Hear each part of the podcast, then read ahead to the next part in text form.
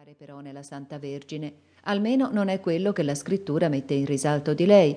La sua vita ci è presentata esteriormente in modo molto semplice e comune. Maria fa e soffre quello che fanno e soffrono le persone della sua condizione. Va a visitare la cugina Elisabetta e come lei ci vanno gli altri parenti. Va a farsi iscrivere a Betlemme e anche gli altri ci vanno e trova rifugio in una stalla in conseguenza della sua povertà. Ritorna a Nazareth, da cui l'aveva allontanata la persecuzione di Erode, e qui Gesù e Giuseppe vivranno del loro lavoro assieme a lei. Ecco il pane quotidiano della Sacra Famiglia. Ma di quale pane si nutre la fede di Maria e di Giuseppe? Qual è il sacramento dei loro sacri momenti? Che cosa scoprono sotto l'apparenza comune degli avvenimenti che li riguardano? Quello che è visibile è simile a quanto accade a tutti gli altri uomini, ma l'invisibile che la fede scopre e riconosce è Dio stesso che opera cose grandissime. O pane degli angeli, manna celeste, perla evangelica, sacramento del momento presente. Tu dai Dio sotto apparenze tanto vili come una stalla, la mangiatoia, il fieno, la paglia, ma a chi ti dai? Esurientes implevit bonis. Dio si rivela ai piccoli nelle più piccole cose, mentre i grandi, limitandosi all'esteriorità, non lo scoprono nemmeno nelle grandi. Ma qual è il segreto per trovare questo tesoro, questo granello di senape, questa dracma?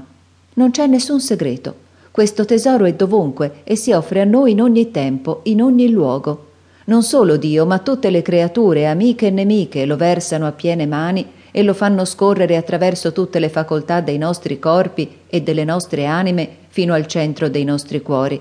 Apriamo la bocca ed essa ne sarà riempita. L'azione divina inonda l'universo, penetra in tutte le creature, le colma di sé. Dovunque esse sono, lei c'è. Le precede, le accompagna, le segue. Si tratta solo di lasciarsi trasportare dalle sue onde. Piacesse a Dio che i re e i loro ministri, i principi della Chiesa e del mondo, i preti, i soldati, le persone comuni, in una parola tutti gli uomini, conoscessero quanto sarebbe facile arrivare a un'eminente santità non c'è che da adempiere fedelmente gli elementari doveri cristiani e quelli del proprio Stato, accogliere con rassegnazione le croci che li accompagnano e sottomettersi all'ordine della provvidenza in tutto quello che si presenta da fare e da soffrire, senza andarne alla ricerca.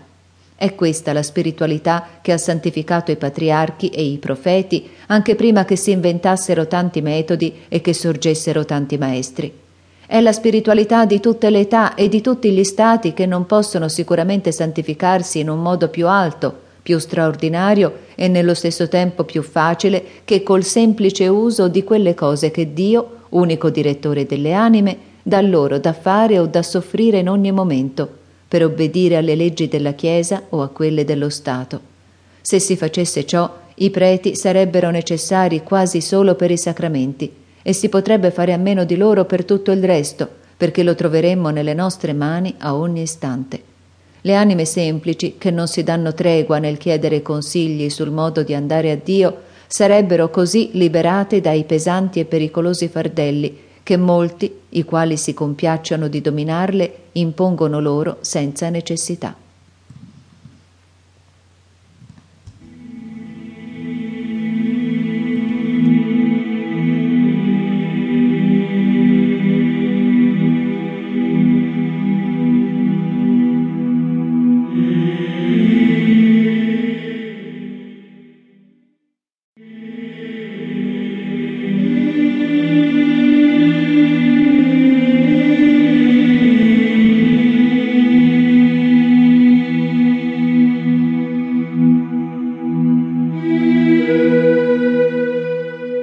Capitolo secondo. Modo di operare nello stato di abbandono e di passività e prima di esservi giunti. C'è un tempo in cui l'anima vive in Dio e ce n'è uno nel quale Dio vive nell'anima. Quello che è proprio a uno di questi tempi è contrario all'altro. Quando Dio vive nell'anima, questa deve abbandonarsi totalmente alla sua provvidenza. Quando l'anima vive in Dio, essa si munisce con cura e con regolarità di tutti i mezzi che ritiene in grado di condurla a questa unione. Tutti i suoi pensieri, le sue letture, i suoi programmi, le sue revisioni sono fissati. È come se avesse una guida al fianco da cui tutto è regolato, perfino il tempo di parlare. Quando Dio vive nell'anima.